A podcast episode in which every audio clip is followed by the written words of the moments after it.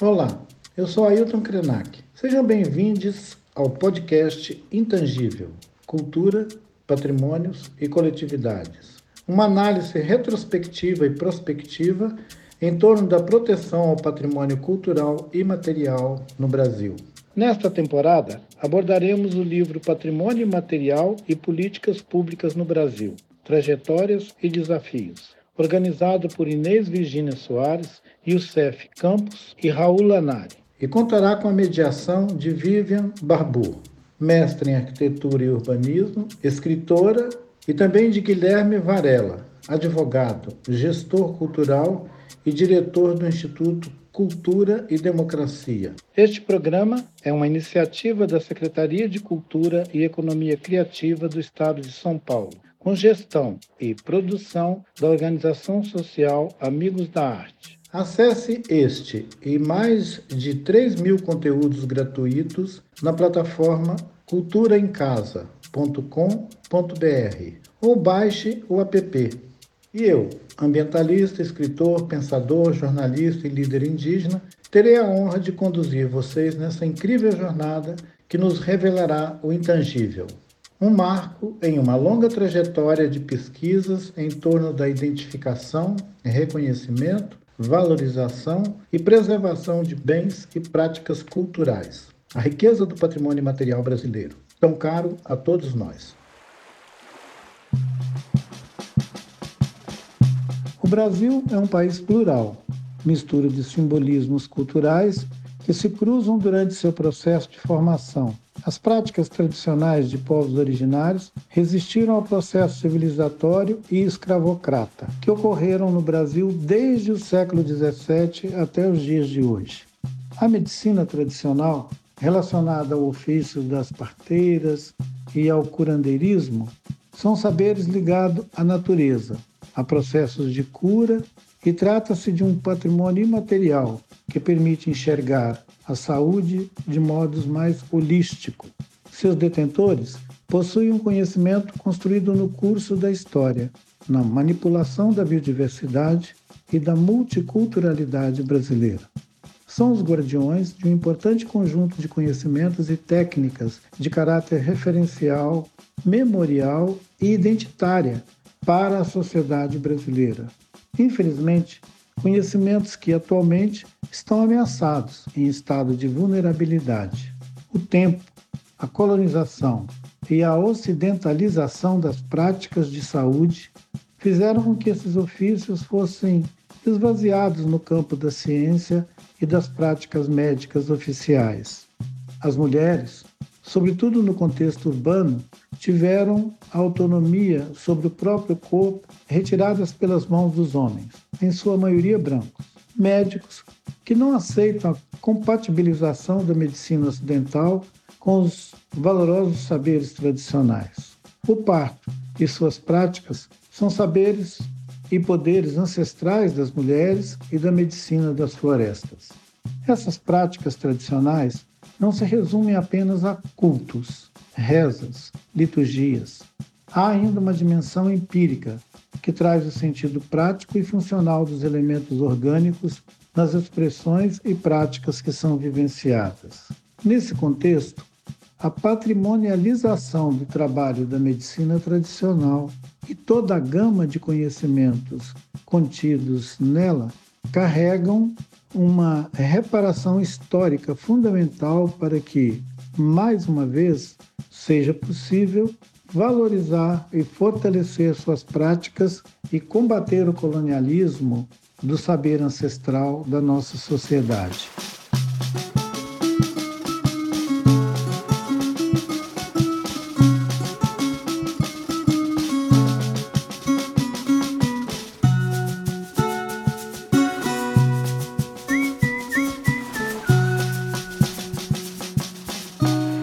Bem-vindas todas e todos, eu sou a Vivan Barbour.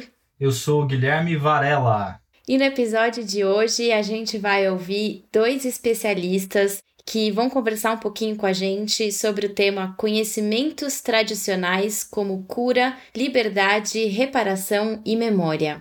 Hoje vamos receber a doutora em antropologia Elaine Müller, Ela é líder dos grupos de pesquisa Narrativas do Nascer e ExpoLab e também tem se dedicado a atividades de pesquisa e extensão sobre parto e nascimento e seu impacto no curso da vida e construção de memórias pessoais. Também a presença do advogado criminalista Renan Daniel Trindade dos Santos. O Renan é mestre em Direito pela Universidade Federal do Pará, na linha de pesquisa Intervenção Penal, Segurança Pública e Direitos Humanos. Renan, Elaine, bem-vindo e bem-vinda ao podcast Intangível.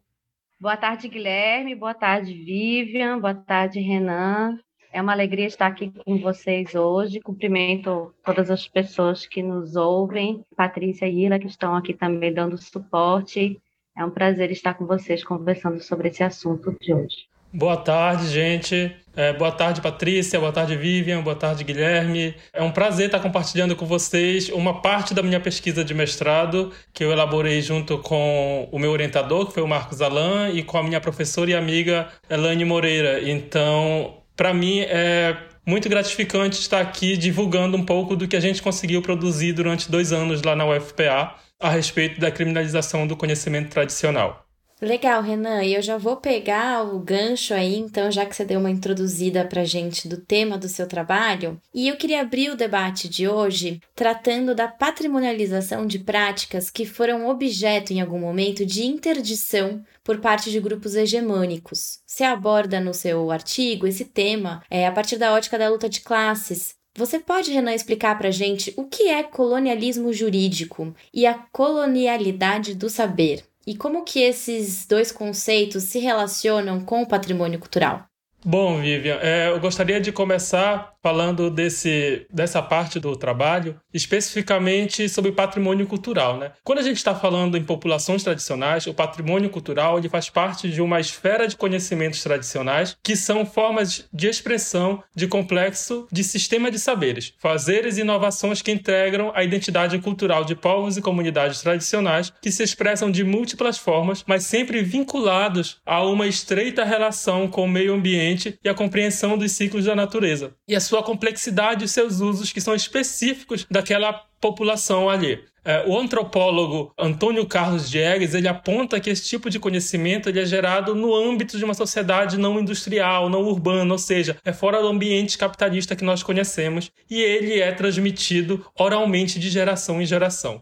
E justamente por esse fator não capitalista, né, não urbano e industrial, ele é visto como um conhecimento transgressor ao sistema hegemônico que, por sua vez, atua para conter o conhecimento tradicional dessas populações específicas. Vejam bem, a gente está falando aqui de um sistema de conhecimento que desafia, portanto, a predominância do conhecimento científico moderno cartesiano, que trabalha a partir de métodos muito específicos, que trabalha a partir de uma produção industrial de conhecimento, uma medicina ocidentalizada, que trabalha de forma industrial e muitas vezes até fordista. E que esse seria o único método válido de reconhecer certas práticas de conhecimento. Por isso, quando há o choque entre essas duas formas, o conhecimento tradicional e o conhecimento científico cartesiano e metodológico, que que é o hegemônico hoje em dia dentro do nosso sistema capitalista, há um processo de contenção do conhecimento tradicional por meio do colonialismo jurídico e colonização do saber. A gente fala em colonialismo jurídico porque estamos aqui dentro da esfera do direito, né? Que é uma ferramenta de poder que faz uso de uma única forma de ver as manifestações culturais e dos conhecimentos tradicionais. Tal qual na época da colonização, em que se buscava neutralizar os transgressores, que eram os indígenas, os escravizados, o colonialismo jurídico, ele lança a mão de todo o seu poder imperativo. O que é esse poder imperativo? A sua força, a sua força normativa.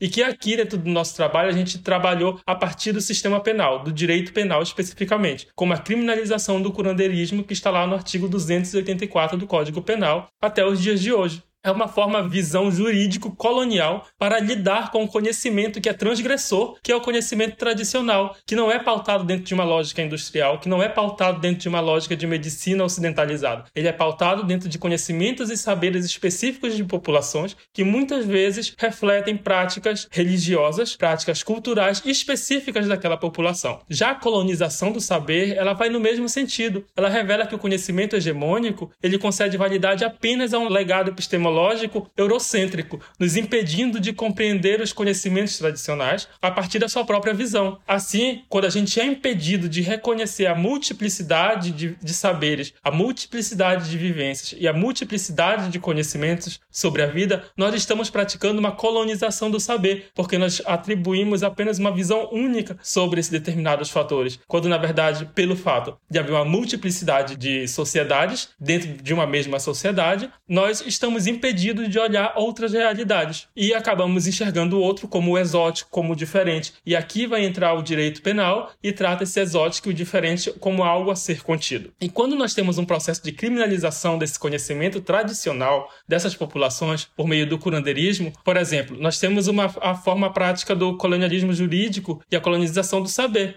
pois a gente está julgando que esse conhecimento não científico e cartesiano ele está apto a ser domado, a ser contido, como se fosse uma ameaça e é visto como algo exótico, como eu já falei. Mas por que é algo exótico? Justamente porque ele não é hegemônico, ele não reproduz aquilo dentro do que o nosso sistema exige. Nosso sistema exige uma lógica de produção de uma medicina, de um conhecimento totalmente embasado na lógica industrial, na lógica fordista. Deve gerar lucro, enquanto o conhecimento tradicional ele não gera lucro. Então, esse é o grande choque que há entre essas duas culturas. E pelo fato de um ser hegemônico e o outro não ser hegemônico, há a colonização jurídica e a colonização do saber, que acaba contendo e criminalizando esse tipo de, de manifestação cultural. E isso não é exclusivo da, das manifestações de cura, eu queria falar aqui para vocês. É o mesmo processo que outras manifestações já viveram, como foi o caso do samba, o carimbó, que é uma dança típica aqui da região norte, a capoeira, que são manifestações de conhecimento tradicional que foram atacadas pelo conhecimento hegemônico da época, e apenas depois que nós tivemos uma consciência de que nós estávamos, na verdade, não atacando eh, especificamente condutas que violariam algumas normas, mas sim a origem daquelas manifestações manifestações, que nesse caso aqui são especificamente a origem racializada da nossa população. Então, quando a gente fala que há esse processo de colonização do saber e colonização jurídica, nós estamos falando que nós estamos dando um tratamento totalmente, é, como eu posso falar, preconceituoso, e não somente dessa forma, mas também excludente a não dar validade a um conhecimento que ele não passa pelo mesmo crivo metodológico, mesmo crivo industrial e mesmo crivo de produção que o conhecimento de medicina ocidental passa. É basicamente a partir disso que a gente fala que o conhecimento tradicional ele vai sofrer é, muito sob a égide da colonização jurídica e a colonização do saber. Elaine, sobre a construção de políticas de patrimônio que envolvam saberes culturais tradicionais e promoção da saúde. Aproveitando um pouco aqui o raciocínio que o Renan estava trazendo para a gente, sobre como essa multiplicidade de saberes, que vem de lugares diferentes, é, de fontes diferentes, às vezes acaba sendo colocada num lugar de contraposição à lógica industrial, à comercial, capitalista, como se ela não pudesse ser aceita dentro desse sistema. E é interessante porque tem vários ofícios que vêm das culturas tradicionais que são importantes, né? Então, as parteiras, herveiras, benzedeiras, curandeiros, enfim, vários desses ofícios que são ligados aos conhecimentos dos povos originários. A pergunta para você é: que lugar esses ofícios tradicionais ligados à saúde ocupam dentro da Política Nacional de Patrimônio Imaterial? Obrigada, Guilherme. Eu acho que é uma, uma questão em, bem importante essa. Eu entendo que esse lugar ele ainda está sendo construído e que o primeiro passo tem tudo a ver com o que Renan falou sobre a colonização epistêmica, né, que a gente vivencia. O nosso entendimento sobre vida, morte, saúde, doença, né, atualmente, ele é totalmente colonizado por esse saber biomédico, essa racionalidade cartesiana. Então, a gente, para pensar, por exemplo, questões relacionadas ao parto, né, imagina assim, a cena clássica de parto, como vem à mente da gente, né, quando pensa em parto, é aquela cena de, de novela, né, de que a mulher entrou em trabalho de parto, tem que sair correndo para o hospital, né? Porque é algo como se tivesse algo muito grave para acontecer, se demorasse. para chegar, né? Então, o tempo do, do parto, o tempo da, da gestação, a depender da nossa classe social, quando a gente fala que está grávida, já se pergunta qual é a data que vai acontecer a cesariana, né? São todos elementos que falam sobre essa colonização. A, a pergunta sobre quem vai te atender no parto, ela é pouco importante, se vai ser um médico, uma enfermeira ou uma parteira tradicional. E a mesma coisa com, com esses outros ofícios tradicionais que você citou. Então, acho que o primeiro passo diz respeito a isso, a necessidade da gente desconstruir um pouco essa visão colonizada. No caso das parteiras tradicionais, eu estou usando elas como exemplo por ter trabalhado, estar trabalhando, né, com, com parteiras, com, com pesquisa e com projeto de extensão. A primeira tentativa de registrar o ofício de parteira como patrimônio cultural do Brasil foi um pedido encaminhado por associações de parteiras de dois municípios aqui de Pernambuco, Caruaru e Jaboatão dos Guararapes, e por algumas O N Gs, né, o Grupo Curumim, Instituto Nômades. A Câmara do Patrimônio Material, quando foi analisar a pertinência desse pedido,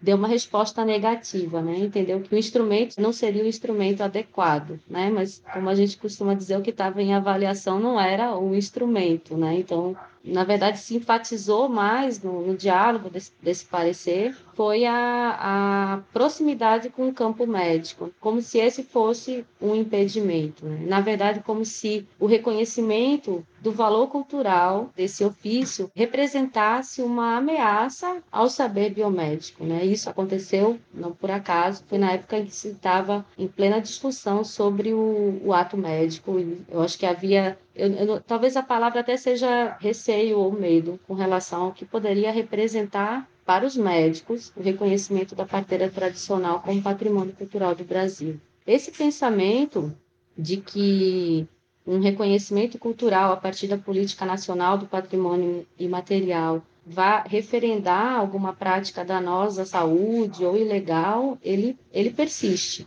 né? A gente ainda escuta isso em alguns espaços, né? Porém, o que eu vejo é que os sujeitos desses ofícios, desses saberes, né, eles, elas, se aproximam cada vez mais dessas políticas culturais, né? Se percebem como sujeitos de direito, né? As parteiras se percebem como sujeitas de direito à memória, sujeitos de direitos culturais, e vem tensionando essa, esse entendimento, né, colonizado, epistemologicamente colonizado. Eu entendo que é um momento da gente repensar essa nossa agenda para as políticas de patrimônio imaterial, incluindo, por que não, né, a questão da saúde e do bem-estar. E eu acho que as chaves para a gente pensar sobre esse assunto, elas podem estar sendo dadas por, por essas sujeitas, por esses sujeitos, né? A gente, na nossa pesquisa para a consolidação do dossiê, né, do, do registro do ofício de parteira tradicional como patrimônio cultural do Brasil, a gente tem usado muito uma categoria que no, nos foi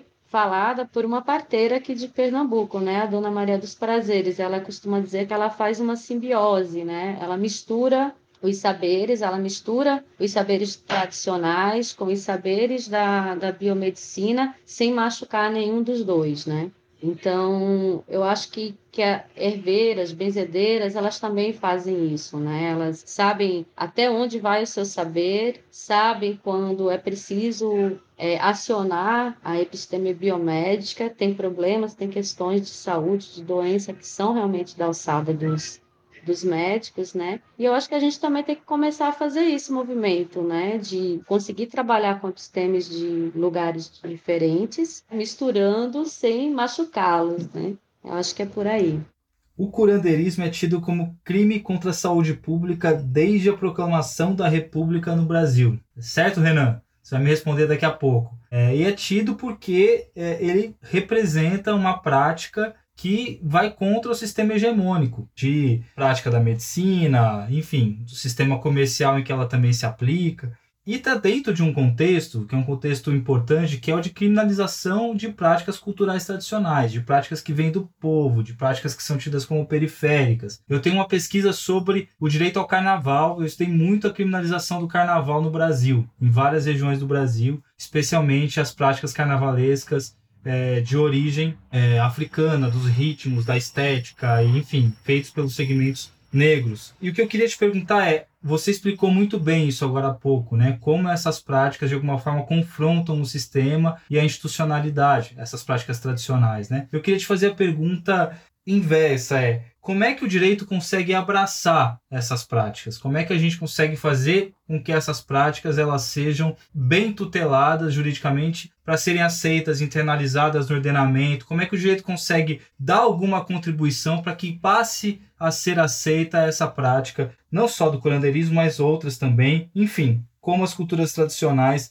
que são, né, feitas por grupos vulneráveis da sociedade, podem contar com o direito para serem legalizadas, entre aspas, e deixarem de ser criminalizadas. Guilherme, muito bom o teu questionamento. Ela agora entra especificamente no que parte do que eu pesquisei durante o mestrado com o professor Marcos Alan e com a professora Eliane, durante dois anos que nós estivemos juntos, né? E eu gostaria primeiro aqui de falar a respeito de que há dois tratamentos, né? Para poder chegar exatamente na pergunta que tu fizeste. O primeiro é a criminalização, que é um tratamento negativo, e o outro diz respeito à proteção, que é um tratamento positivo. Para ser bem sucinto, eu vou falar da criminalização primeiramente. A criminalização ela é um processo social, é um caminhar que tem várias etapas, que pode ter várias origens. Por exemplo, a gente pode começar com uma criminalização social, isto é, a sociedade ela rejeita certo tipo de conduta e no final a legislação vai reconhecer isso como um crime ou não. No caso do curandeirismo, a gente tem a rejeição de práticas de curas vindas do conhecimento tradicional a partir do conhecimento hegemônico e científico cartesiano. Em decorrência disso, nós temos a criminalização do curandeirismo no artigo duzentos e oitenta e quatro do Código Penal. Ele já vem durando aí, como tu, tu bem citaste, desde a proclamação da República do Brasil. Então já está há bastante tempo que o curandeirismo na, na sociedade brasileira ela é um crime. E no âmbito da proteção, que é mais especificamente o que tu falaste, nós temos a Constituição Federal de mil novecentos e oitenta e oito, que no artigo quinto, onde fala especificamente sobre os direitos fundamentais, no inciso quarto, ela fala que é inviolável a liberdade de consciência e de crença, sendo assegurado o livre exercício dos cultos religiosos e garantida, na forma da lei, a proteção aos locais de culto e suas liturgias. E como nós sabemos, muitas das práticas que se encaixam nesse tipo penal que a gente está falando aqui, duzentos e oitenta e quatro do Código Penal, elas são originárias de provas tradicionais com religiosidade bem específica. Eu posso citar, por exemplo, aqui da região onde eu moro, aqui na região norte, nós temos muita influência de medicina tradicional indígena. Nós temos muita história para contar a respeito desse sentido. Então, quando há a criminalização da, de, do curandeirismo, acaba afetando a, a nossa história, a nossa memória é, afetiva quanto a, a essas práticas. E são práticas que elas são tratadas a partir de simbolismos e gestos muito próprios que o Código Penal ele trata como um crime. Então, essa proteção do que vem na Constituição, ela não é só um direito fundamental, como ela também está protegida como cláusula pétrea. O que são cláusulas pétreas? As cláusulas pétreas são aqueles núcleos de direitos que eles não podem ser apagados, eles não podem ser retirados do sistema jurídico brasileiro, em tese, quer dizer, porque na prática retiram, e além de não serem possíveis de retirar, também não pode haver políticas que visem a mitigação deles. A única forma que nós podemos tratar eles é a partir da maximização, ou seja, melhorar eles cada vez mais. E a previsão deles está dentro da própria Constituição, novamente, lá no artigo sessenta, parágrafo quarto, inciso quarto da própria Constituição Federal. E, além disso, a gente tem também instrumentos internacionais que o Brasil é signatário. Nós temos a Convenção para a Salvaguarda do Patrimônio Cultural Imaterial, e foi aprovada pela Unesco em dois mil e três e somente três anos depois foi recebida pelo ordenamento jurídico brasileiro por meio do Decreto Legislativo número vinte e dois de fevereiro de dois mil e seis. O artigo segundo dessa convenção, ela vai dizer para a gente que o patrimônio material são todas aquelas práticas e representações, expressões, conhecimentos, técnicas, junto com instrumentos, objetos, artefatos e lugares culturais que lhes são associados, que as comunidades, os grupos e, em alguns casos, os indivíduos reconhecem como parte de seu patrimônio cultural. A Convenção da Unesco ela vem estabelecer como critério de proteção das práticas correlatas a esse patrimônio material o respeito aos direitos humanos específicos internacionais de uma população vulnerável, uma população que ela é totalmente posta à margem porque ela não vive uma lógica de produção capitalista, ela vive fora do meio urbano industrial e ela produz um conhecimento muito rico de histórias, muito rico de afetividade e que a produção hegemônica, quando ela entra de encontro com esse conhecimento, ela acaba por ou esfacela ele ou pega ele e começa a, a utilizar dentro da sua própria lógica. Vou citar aqui, por exemplo, para vocês. Nós tivemos aqui uma época, aqui especificamente em Belém, o caso das erveiras do Ver-o-Peso. As erveiras do Ver-o-Peso, elas, elas sabem fazer a manipulação de ervas é, medicinais e também para produzir o famoso banho de cheiro que tem ali no, no mercado de Ver-o-Peso. E uma multinacional que trabalha com isso, com produção de cosméticos, descobriu essas erveiras do Ver-o-Peso. São mulheres que trabalham especificamente com isso. E ao verificar que havia essa produção, essa empresa, essa multinacional, chegou lá e basicamente pediu para aprender a técnica como elas tratavam a priprioca. Então, a, a forma como elas tratavam a priprioca foi maximizada para uma forma fordista e totalmente industrializada. Foi retirado esse conhecimento, foi repassado um valor mínimo para essas mulheres e foi vendido esse conhecimento de uma forma totalmente abusiva e ilegal. Quando o Ministério Público Federal descobriu que estava acontecendo isso, o Ministério Público Federal teve que intervir e foi assinado um termo de ajustamento de conduta, um T A C, que essa, que essa empresa multinacional ela não somente respeitaria o conhecimento tradicional das erveiras do Ver-o-Peso, como eles dariam a verdadeira... Como é que a gente pode falar? Aqui a verdadeira referência de onde eles estavam tirando isso e também aumentaram é, vertiginosamente, né, o valor que era repassado a elas. Ou seja, não seria apenas um valor pago pelo fato de elas terem ensinado, mas como a produção deles era, foi uma produção que se tornou é, mensal, enfim, uma produção rotineira, também rotineiramente deveria ser passada às erveiras do Ver-o-Peso um valor que condizia com essa venda desse conhecimento. Então, quando a gente fala do conhecimento tradicional sendo criminalizado a partir do crime de curandeirismo, a gente vai ver que a legislação penal brasileira ela está em totalmente desacordo, não só com a Constituição, como o ordenamento jurídico internacional. E está validando uma análise que, em que há uma espécie de hierarquia entre o conhecimento de cura tradicional e o conhecimento produzido de forma científica e de conceito hegemônico. Tu falaste também sobre a questão de que como o, o direito ele pode fornecer mecanismos para tentar mitigar essas formas de criminalização desse conhecimento tradicional. Eu vou te falar que, como ainda está no Código Penal, ainda é crime. Então, como ainda não veio uma lei posterior que revogasse essa lei que está em validade, que é o artigo duzentos e oitenta e quatro do Código Penal, ela está em, em vigor. Então, a gente depende muito da interpretação de juízes, de promotores, de delegados, de pessoas que vão fazer a tratativa daquela situação específica. Alguns juízes, alguns tribunais, eles têm utilizado que a prática cultural, ela por si só, não seria um crime de curandeirismo. O curandeirismo seria mais ou menos aquela pessoa que se vende uma cura sabendo que não é cura. Fica muito... uma situação muito nebulosa, porque depende muito... A gente fala que cada juiz é uma cabeça e cada cabeça é uma sentença. Então fica muito subjetiva essa, essa questão. Enquanto não for legislada, essas práticas culturais elas são bastante criminalizadas. Eu posso citar para vocês aqui dois exemplos que eu vi de perto acontecerem de criminalização de conhecimento tradicional, que foram bem graves. A, a primeira foi quando aqui em Belém foi feito um parque estadual, o Parque do Utinga. E nesse Parque do Utinga, lá dentro, havia uma população tradicional que fazia uso de algumas cascas de árvore para fazer um banho, para, enfim, fazer os rituais deles e muitas vezes até chás e tudo mais. Só que como se tornou um local de preservação, a gente pode ir lá, caminhar, tirar foto, mas a gente não pode utilizar nada do Parque Ambiental do Utinga. Só que essas populações continuaram indo lá porque, enfim, já fazem isso há anos e anos, não sei quantos anos, se duvidar mais de século, eles fazem isso e retiram de lá essas cascas de árvore. E eles foram proibidos pela Polícia Ambiental do Parque do Utinga a entrar para fazer isso. E eles falaram não, que eles não iam parar porque se eles parassem de fazer aquilo, não teria mais sentido para eles fazer aquele ritual. Não teria mais sentido para eles fazer aquele banho, fazer aquela... aquele misticismo, não, não teria mais sentido. Eles continuaram indo, enfim, gerou é, inquérito policial. Não, eu vou te ser sincero que eu não sei em que se concluiu. E o que eu te falo é, depende muito da interpretação de que vai se dar. Então, nós temos a Constituição Federal, nós temos a Convenção da Unesco, que elas prevêem essa proteção, mas nós dependemos muito ainda de, que, de juízes que vão dar uma interpretação respeitando tanto a Constituição quanto a Convenção da Unesco.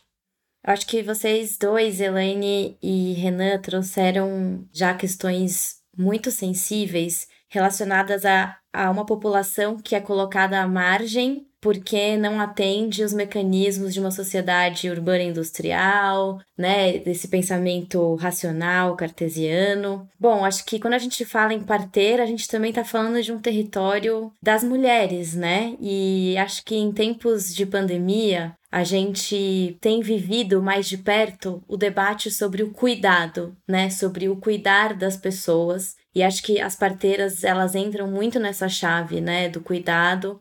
E aí, nesse sentido, quando a gente fala de medicina racional, cartesiana, cientificista versus um conhecimento tradicional, a gente também está falando das mulheres sendo colocadas à margem, né, do seu protagonismo, no âmbito do parto, né, e do parir uma vida, dar à luz a uma vida. Então, a minha, minha pergunta para a Elaine tem a ver um pouco com esse, com esse espaço, né, das parteiras e das doulas, né, que são essas mulheres que têm conhecimentos é, para acompanhar os processos de gestação e parto, né, nesse objetivo de respeitar a dignidade e a autonomia do corpo feminino, é trazer a centralidade do protagonismo feminino no processo do parir. E pensando sobre as parteiras que atendem mulheres que vivem em lugares que não têm acesso aos serviços de saúde, de saúde tradicionais, e mesmo em mulheres que, mesmo havendo profissionais de saúde nesse âmbito científico e, e racionalizado, cartesiano, ainda assim optam pelas parteiras, eu queria que você comentasse um pouco, Elaine, ainda nessa chave do que você falou, que vocês usam da simbiose, né? Existe um diálogo entre os parâmetros sanitários e o livre acesso ao conhecimento da medicina tradicional? Você já começou a falar um pouquinho disso na sua outra fala, mas se você pudesse aprofundar um pouco mais como que se dá essa relação, seria super importante. Obrigada, Vivian, pela questão. Eu acho importante a gente refletir sobre isso, né? Pensei em alguns pontos, assim, enquanto você falava. Acho que primeiramente, com relação às mulheres que parem com parteiras tradicionais porque estão em lugares longínquos, que não têm acesso à saúde, ou versus as mulheres que estão em áreas urbanizadas, que têm acesso a sistemas de saúde. Eu acho que é importante a gente frisar que a gente tem no Brasil uma estrutura, o SUS, que é pensado para ser universal, para ser capilarizado, e que todas essas mulheres do Brasil precisam ter esse, esse acesso a essa assistência é, biomédica, porque um, um parto, ele é um evento que pode vir a precisar, né, de uma remoção. Né? Então, mulheres ribeirinhas, por exemplo, que estão completamente conectadas com a assistência e o cuidado das parteiras, que são da, da mesma comunidade delas, que É, compartilham de um mesmo universo simbólico e que faz todo sentido para elas que esse parto seja atendido pelas parteiras, elas também têm que ter essa estrutura para remoção, para serem recebidas no hospital, né? Então, as parteiras do norte do Brasil, por exemplo, falam muito da necessidade de ambulâncias, né, disponíveis, que em geral as parteiras elas sabem identificar quando um parto tem uma intercorrência, né, ou quando uma mulher é, não é elegível para o parto domiciliar. E, e falando dessa questão da, de ser um parto de baixo risco, né, ou de risco habitual, que é uma condição para que ele aconteça em casa, a maior parte das, das parteiras tradicionais do Brasil exigem, recomendam que as mulheres façam o pré-natal na unidade de saúde, como uma forma de garantir que há condição de, de segurança para o parto acontecer em casa, né? Segurança para a mãe, para o bebê e também para a parteira. Então, a, as parteiras elas estão dialogando com o Sistema Único de Saúde. É, isso já vem sido é, enfatizado por pesquisadoras desse campo há alguns anos, né? A Soraya Fleischer, por exemplo, fala, né, que as parteiras elas dialogam com o SUS, avaliam o SUS, encaminham as mulheres para o SUS, e eu acho, diria também que elas, inclusive, é, dão continuidade a atendimentos que são iniciados no SUS quando elas atendem as mulheres que retornam do hospital. O saber tradicional tem dialogado com o saber biomédico já há alguns anos. Acontece que o, o caminho inverso é que nem sempre acontece, né? Eu falei das ambulâncias para levar mulheres ribeirinhas até um hospital. Esse problema da remoção de uma mulher para uma unidade de saúde, quando ela precisa, ela acontece nos grandes centros. Eu moro aqui em Recife, tem uma, uma parteira aqui de Recife, Dona Edileuza, que diz que o, o SAMU não chega na, na comunidade dela, na Guabiraba. né? Ela faz um atendimento num lugar onde essa estrutura deveria estar funcionando. E costuma dizer que na unidade de saúde, pelo menos até um tempo atrás, ela, se referiam a ela como a tal da Edileuza, né? Então, a parteira acolhe a mulher, cuida da mulher, recomenda que ela vá fazer o um, um pré-natal na unidade de saúde, a mulher vai para uma unidade de saúde, onde a, se ela citar o nome da parteira que tem acompanhado ela também desde a gestação, vai ter contato com um, um preconceito, né? Essa tal de Edileuza não é nenhuma maneira de valorizar o, o trabalho que a parteira está fazendo na sua comunidade, né? E eu acho isso muito pernicioso, assim, é uma questão de, de governança reprodutiva muito importante para a gente prestar atenção, porque coloca as parteiras num lugar de acabarem, talvez, colaborando com um sistema que destitui a legitimidade do trabalho delas. A gente precisa prestar muita atenção nisso e ver as idas e vindas aí dessa, dessa estrutura. Então, um serviço de saúde oficial que pode estar construindo uma desconfiança, e a gente sabe que a relação da parteira tradicional com a sua clientela, com as mulheres que ela atende, é pautada na, na confiança, é pautada no cuidado, é pautada na dádiva,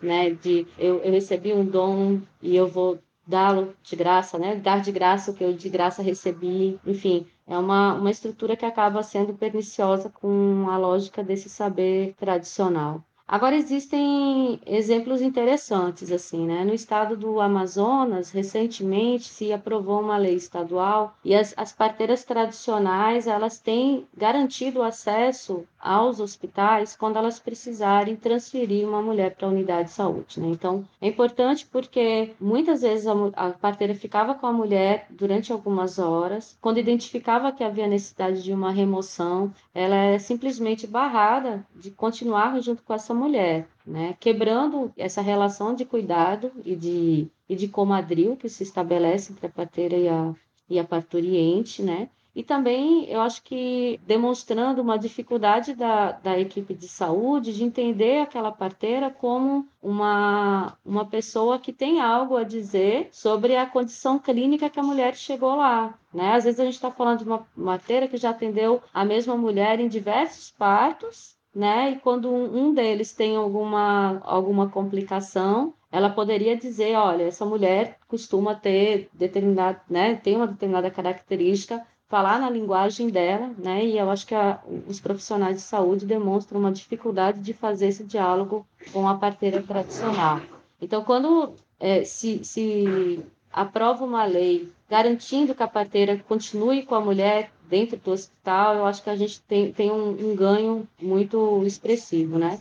E você falou das doulas, né? E eu acho que é interessante isso. Em outros estados, em outros municípios, já existem legislações que garantem o acesso das doulas aos, aos hospitais. E quem são as doulas, né? A doula, eu, eu penso que é uma profissão relativamente nova para uma prática muito antiga. O serviço que as doulas oferecem hoje é o, o atendimento que era compartilhado entre mulheres num evento que era eminentemente, totalmente feminino. Eram várias mulheres apoiando uma mulher que estava dando à luz, né? Quando a gente começa a separar os profissionais, né? De repente se perdeu esse sentido, né? De compartilhamento do evento feminino, né? As doulas, enquanto uma profissão contemporânea, se organizam muito mais recentemente, né? Começam a, a pensar uma formação, cursos de formação de doulas também são coisas mais relativamente recentes dentro da nossa história da humanidade. No entanto, num certo sentido, elas já conseguiram mais direitos, digamos, do que as parteiras tradicionais. Eu fico me questionando se a gente não tem dentro dessa nossa lógica colonizada, biomédica colonizada, cartesiana, que a gente está falando aqui, muito mais facilidade de defender e de absorver todo e qualquer saber que represente alguma forma de embranquecimento, sabe? Porque da mesma forma como parteiras formadas, quando começaram a chegar no Brasil há um século atrás, rapidamente conseguiram ter legitimidade e reconhecimento de profissionais de saúde, ao contrário das parteiras tradicionais que já existiam aqui, que na verdade elas eram apenas parteiras, né? A categoria tradicional, ela é recente e já é uma maneira de dialogar com essa perda de espaço e de valorização. Então, as parteiras formadas, elas conseguiram mais legitimidade do que as tradicionais. E as doulas, de repente, conseguem alguns direitos antes mesmo que as parteiras tradicionais consigam, né? E o que eu vejo em comum entre essas profissionais é, mais recentes é o que elas representam de embranquecimento, né? De tirar do caminho certos saberes que são heranças ancestrais, negras e indígenas, né? Esse, é, enfim, é um, é um pensamento, assim, uma hipótese, eu acho que a gente tem que pensar mesmo isso à luz de outras, de outras pesquisas que já estão sendo feitas na área de, de história e, enfim, eu acho que e colocar também diante de uma crítica é, decolonial, né, que é preciso ser feita. Muito bem, Elaine, Renan, vocês que chegaram até aqui, agora enfrentarão a nossa pergunta pílula, que é um desafio psicanalítico praticamente. Vocês vão responder rapidamente, sem pensar, em uma palavra, o que significa patrimônio imaterial para vocês. Em uma palavra, muito rápido, não pensem muito, senão vocês vão querer dar grandes explicações. Agora é objetividade. Primeiro Elaine e depois Renan. Em uma palavra, patrimônio imaterial para vocês. Pertencimento. História.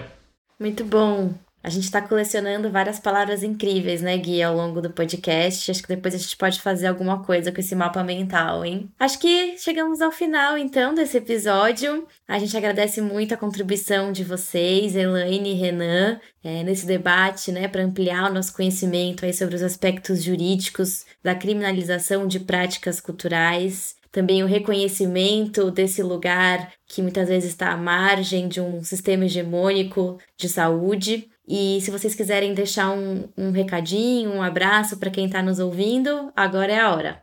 Eu quero mais uma vez agradecer o convite para participar aqui desse, desse espaço de diálogo. Gostei muito, gostei muito de ouvir o que o Renan trouxe também. Impressionante como a gente dialoga, né? E quero deixar um abraço especial para essas minhas interlocutoras, as minhas comadres, que tem sido assim, uma, uma grande inspiração de vida para mim. Na pessoa de Dona Prazeres, eu quero cumprimentar todas as parteiras tradicionais do Brasil e dizer que a gente está nesse caminho, né, pelo, pelo reconhecimento do, do valor do ofício delas, mas para mim e para a equipe do Museu da Parteira, né, que eu também cumprimento, que é um projeto muito bacana, elas já são o nosso patrimônio.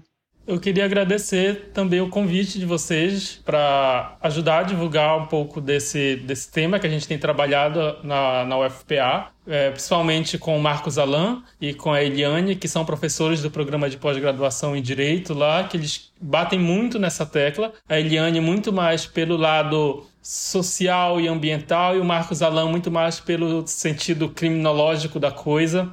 E agradecer mesmo esse espaço que vocês deram aqui, a Vivian, a Irla, a Patrícia, o Guilherme, a Inês, todo mundo que fez isso daqui acontecer, as pessoas que estão se dispondo a nos ouvir e a Elaine que acrescentou muito nessa exposição, aprendi muito com ela e, e nossa, realmente o que ela falou conversa muito com o que a gente tem pesquisado por aqui. Muito obrigado mesmo e espero que a gente possa reunir outras vezes. Os conhecimentos tradicionais integram um complexo sistema de saberes e inovações que fazem parte da identidade cultural de povos e comunidades tradicionais. Expressados e constituídos de forma múltipla, esses conhecimentos também estão sempre vinculados com o ambiente e a complexidade da natureza. Para que seja possível a manutenção desse sistema, é fundamental que sejam respeitadas e valorizadas as tradições e modos de vida dos povos originários. A criminalização de vivências culturais diversas da cultura dominante reforça o simbolismo do controle penal e aprofunda conflitos individuais e coletivos.